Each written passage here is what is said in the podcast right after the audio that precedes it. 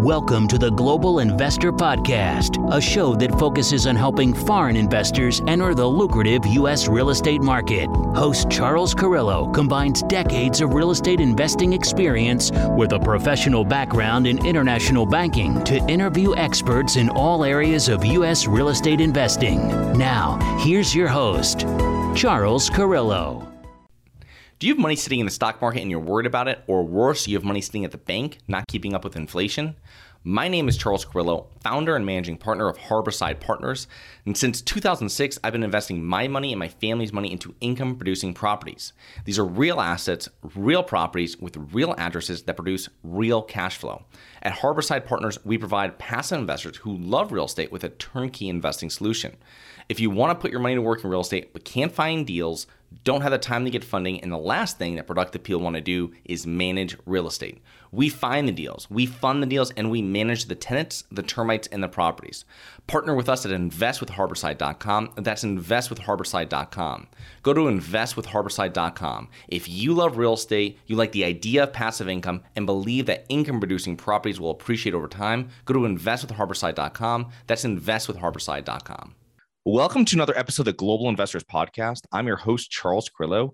Today we have Meg Epstein, based in Nashville, Tennessee. She's a real estate developer with over a decade of experience and has been involved in development and construction of over 1 million square feet of residential and commercial real estate, representing over $780 million to date. So thank you so much for being on the show, Meg. Yes, thank you for having me. So, give us a little background of yourself, both uh, personally and professionally, prior to getting involved in real estate investing and development.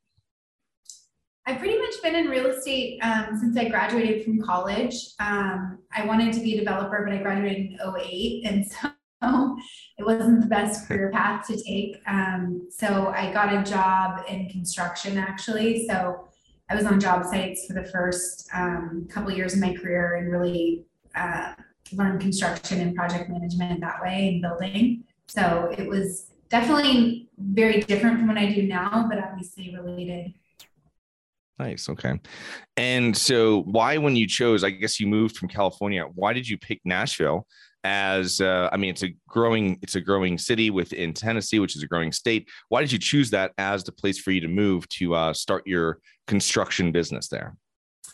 I, it was actually um, more of a spontaneous thing. My husband, when I met him, he was from San Francisco, and he had moved to Nashville just kind of on a whim because he came for a weekend and he liked it so much.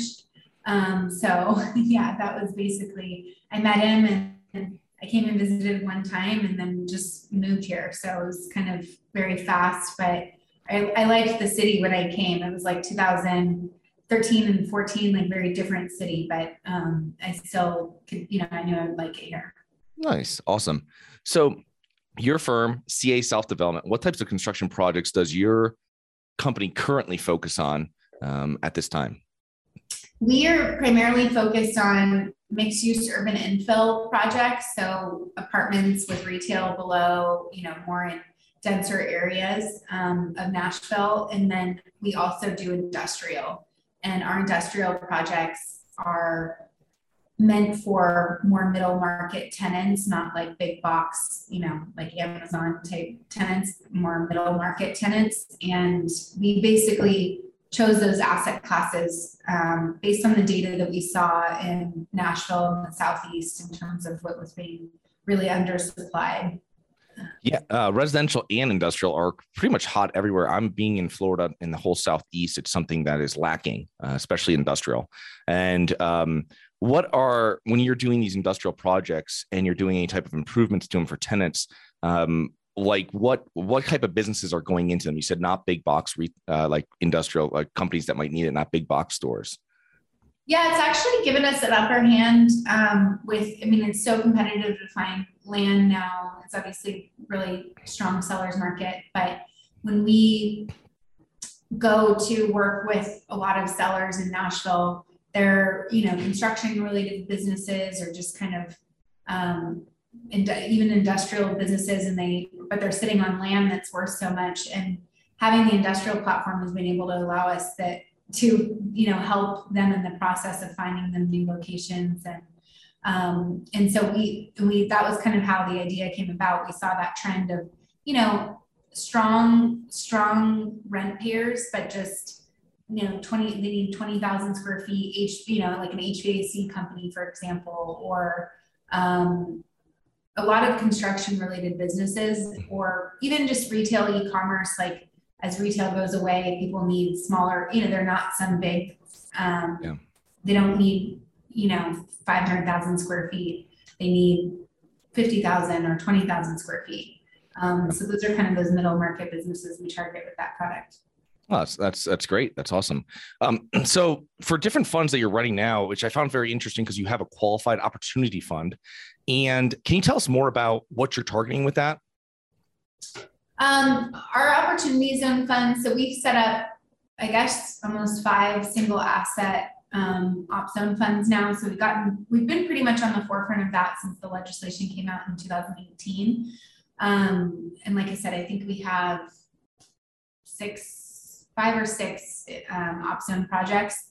Um, so we kind of understood the nuances of that, and we have a great legal team that deals deals with that. But we basically just target opportunity zones um, projects, and it's all ground up.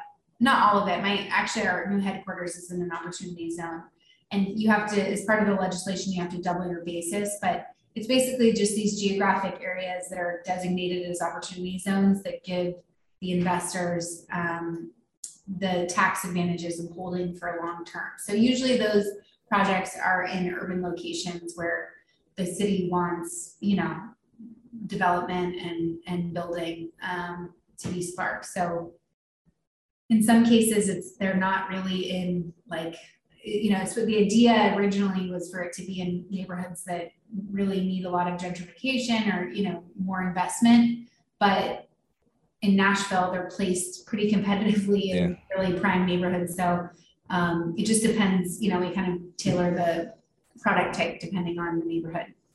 Yeah, it's very interesting that you said that because I was doing some research on just talking to some other qualified opportunity fund uh, developers, and there's like over eight thousand of these qualified opportunity fund zones in the United States, and um, they finding that a lot that they're finding these zones that are not where you'd think they are, but where they've been zoned, and it's actually right where you'd really where there's a wave of gentrification. So you're finding that as well in Nashville. Yeah, and different cities are are really you know varies wildly. I mean, Nashville is very close to the urban core. Um, I think Chattanooga is another market we were looking at, which is obviously pretty close to Nashville, but I think their entire downtown is in an opportunity zone. Um, and then you have other markets like LA and Austin where it's you know way far out of the urban core and you're not going to get them unless you go hours outside of downtown. So it just I think it just depends on um, I mean, I'm assuming it was highly political when they made those when they made yep. those tracts, but yeah, interesting. So as uh, over this last 10 years plus that you've been doing real estate develop, uh, development, I mean, real estate is a very capital intensive business. How'd you start off raising capital for your deals? And now you've grown into uh, raising capital for funds for these developments. Yeah, I first started, um, I took the CCIM courses, which are like a broker designation course, which is like kind of like a mini, almost master's in real estate or something. And it was very beneficial for me because it's a very practical um, application of investment, you know, investment underwriting for, for real estate.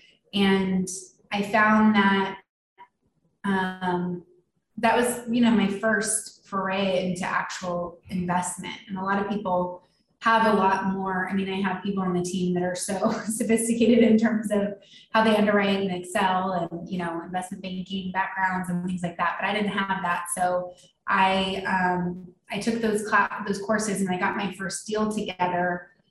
I just really went online and like Googled where to get real estate capital. And, you know, I mean, I just did a lot of cold calling just kind of to whoever I could talk to about how to invest in real estate. And I knew I didn't want to syndicate. Um, one, because I just didn't know a lot of people that had money. Um, you know, typically when people start out, they get their first apartment deal and then they go to friends and family and hobble together a couple million bucks. And I just, I just didn't know people that had a lot of money and I didn't want to do that. And so I looked for more of like one, you know, private equity fund that would invest. Now I didn't have a track record or anything, but um, the first one I found was off of the CCIM directory. I think I did a hmm. posting of the deal and I was like, this is in Nashville. And this is like in 2016. And so Nashville was gaining popularity, but it wasn't like what, what it is now in terms of like the darling investment market. So he um, flew down to Nashville. I mean, it took me, I called him, you know, a lot of times, but he never said no. So I just kept following up. And then he came down to Nashville, looked at the deal. It was like, okay, I'll do this deal. And he structured it in a way, um, it was really lucky for me because he took a chance on me. I mean, I called hundreds of people though. So I don't know, you can call that luck or you can call it, you know, just odds. but um, he came down and we struck, he structured the deal in a way to where it would be extremely hard for him to lose money because I didn't have any money to put in the deal. Um, and so he provided all the capital, I provided the deal, we worked together. Um, and anyways, it ended up being extremely successful for both of us. So he invested in more deals and then I attracted, you know, as, as we grew and our deal sizes grew to being, you know, typically over 50 million or so a deal, then we started, you know, working with more institutional investors and that's who we work with exclusively now. Yeah, I imagine that's much easier to put those deals together with just having a handful of investors compared to having a number of different limited partners that you're raising funds through. Yeah, and that's I think we touched on this earlier just in terms of it's it is easier to do larger projects and I think a lot of people spend a good portion of the beginning of their career syndicating and and um, yeah, it's just never been I've never seen that to be I don't find that very scalable. So I, mm-hmm. I avoided that.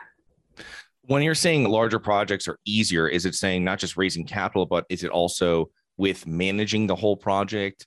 Finding places to put pro- i mean like everything goes together. I would imagine it's much easier to find your contractors and vendors because they want bigger deals. We find that in multifamily all the time. Um, i'm going for somebody to price out uh, some sort of work for a property. When you tell me you have 100 units it's a much different story than if you're looking for five or 10 units. And are, is, are you finding that throughout the whole project it's just me, much easier to do these larger projects um, yeah, I mean, there's just to be fair and like a precursor, there's nothing easy about ground up development at all, right? I mean, I um, it's I started and I built a con a ground up condo building and a ground up office condo building, which are like with no track record. I mean, that I wouldn't recommend that to anyone because it is extremely difficult to do ground up development, let alone in an asset class like condo um, that isn't, you know, it's not like building a multifamily building. And so it's a lot less financeable. And so there's not, I don't, you know, it was extremely difficult getting through all of the heartache of learning, you know, the ins and outs of development. But now that I'm there, I would say yes, it's easier. I mean, it's there's it's definitely more competitive as you get into the larger deals um, because you have a lot more institutional shops with a lot of capital behind them looking at them. But and especially in more markets that I spend time in and built relationships like Nashville, to when you if you have the deal, um, if you can find the deal, then yes, doing larger deals, you know, you get one equity check from from an investor, you um, get a lot more. I mean, in, in, this market, trying to find general contractors that can execute and show up to your job sites is a whole challenge in itself. And so when you, you know, if you're building, they have an $80 million contract there, definitely you're going to get some very professional groups. Um, and it just kind of goes that way throughout the entire deal stack in terms of, you know, architecture and, and um, financing and everything. So yeah. So, over 10 years plus of doing all these types of developments, uh, how important have you found it to do proper due diligence on people that you're working with or partnering with on deals? Oh, yeah. I mean, it's extremely important. Um, we do, you know, on the team, we, we have a pretty extensive, on my team, we have a pretty extensive background um, check process and just interview process and not just for ourselves but also for the you know the people that join the team because we want to make sure that it's the right fit for them as well and it is very um, you know we're very hard charging and a lot of people on the team. I mean, everyone's extremely smart and talented, and um, to work in that environment, it takes a certain type of person that has similar goals. Some people don't want to, you know, be horribly aggressive and grow very quickly and build massive buildings, and um, that's fine. It's just that's what it takes to work here, right? So, um, so we go through a pretty extensive process for that. You know, I have people interviewed by my board members, and we come meet the team and testing and background checks and a whole extensive thing. Just because I think it's um, we're we are small. I mean, we're we've grown very quickly, but we're still relatively small, and so working so closely, people have to be you know comfortable with each other. And then on the partner side, um, yeah, I mean, mainly we're taking capital from institutional partners. So there's not like a lot of background checks to do, but you do, you always spend time with your investors and go to dinner and kind of get to know, unless it was during the pandemic. We, I never met any of them and we did some deals just over Zoom. But beyond that, it's like there's a lot of places to get capital from. And at the end of the day, like I don't want to be working with someone that's not aligned with one, like I care a lot about the architecture of the projects and I care a lot about how the end product ends up and how people live in it. And I'm not just building a stamp and repeat, you know, 300 unit apartment building that looks like everything else. And so one of my investors is a public REIT.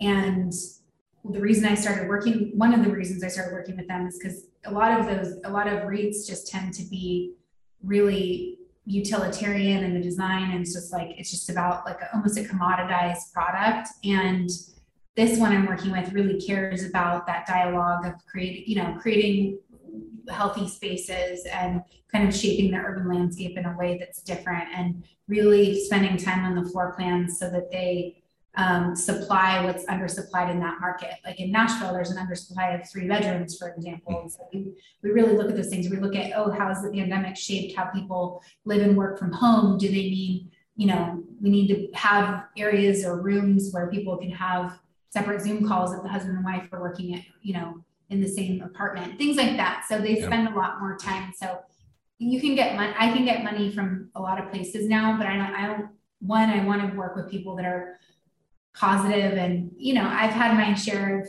experiences from like um just you know people from like more like a new york attitude like kind of a-holes and i just don't need it right? So i can i want to get i want to have people you know we create more partnerships. And that goes down with any type of work that your listeners are doing or any people that are partnering. It's like in any sort of venture, even if you're flipping a house, it's like you're spending, it's going to be consuming a lot of your life and you want to spend that with people that, you know, are aligned and are positive.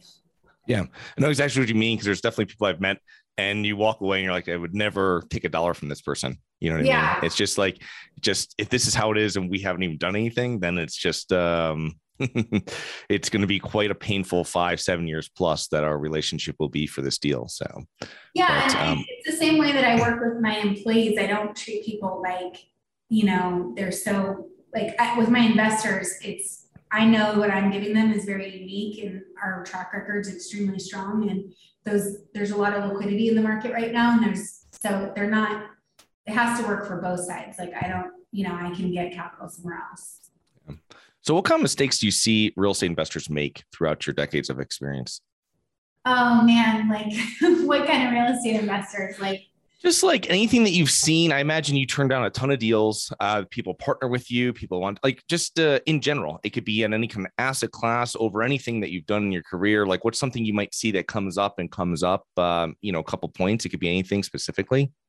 Yeah. Um, I mean, I made a lot of those mistakes in the very beginning when I just didn't know what I was doing. I mean, I think, um, you know, I kind of learned the school of hard knocks, but I think like underlying people do tend to uh, get excited about real estate and projects and neighborhoods and things. And I think that it's really, really like to be a steadfast investor and make strong returns over um, a long period of time and not just get lucky by compressing cap rates or Nashville being a super hot market the last five years, that you have to be really diligent in looking at data. And we always talk about being data driven, but I tend to be really unemotional in terms of the uh, approach I take with looking at the information and trying to, you know, I mean, you can spend a lot of time on a deal and you have to be able to walk away if the numbers just don't work, you know?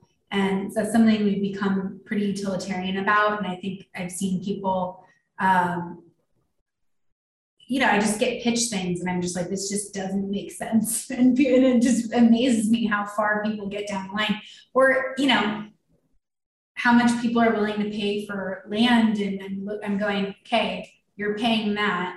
All that's happened since, you know, you're looking at a deal all that's happened in the last six months or year is that construction costs have increased by 15 to 20%. But now the sellers want 20% more for your land. And you have to look at that and really go, okay, can this market? It's not like renters are just going to be like, okay, I'll just pay 20% more now yeah. because we have so much less jobs with pandemic.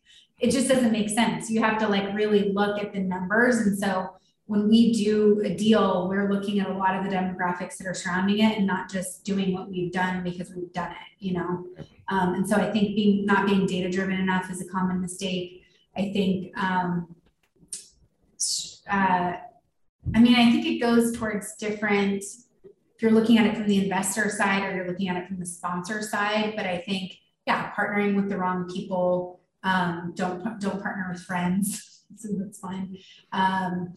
I think, gosh, there's been there's been a few, but I think just doing the wrong deal, getting in at the wrong basis is always just a, a basic. Um, and one thing I see younger sponsors or younger developers make the mistake of is, is and I've made this mistake too, is uh, getting paying too much for debt.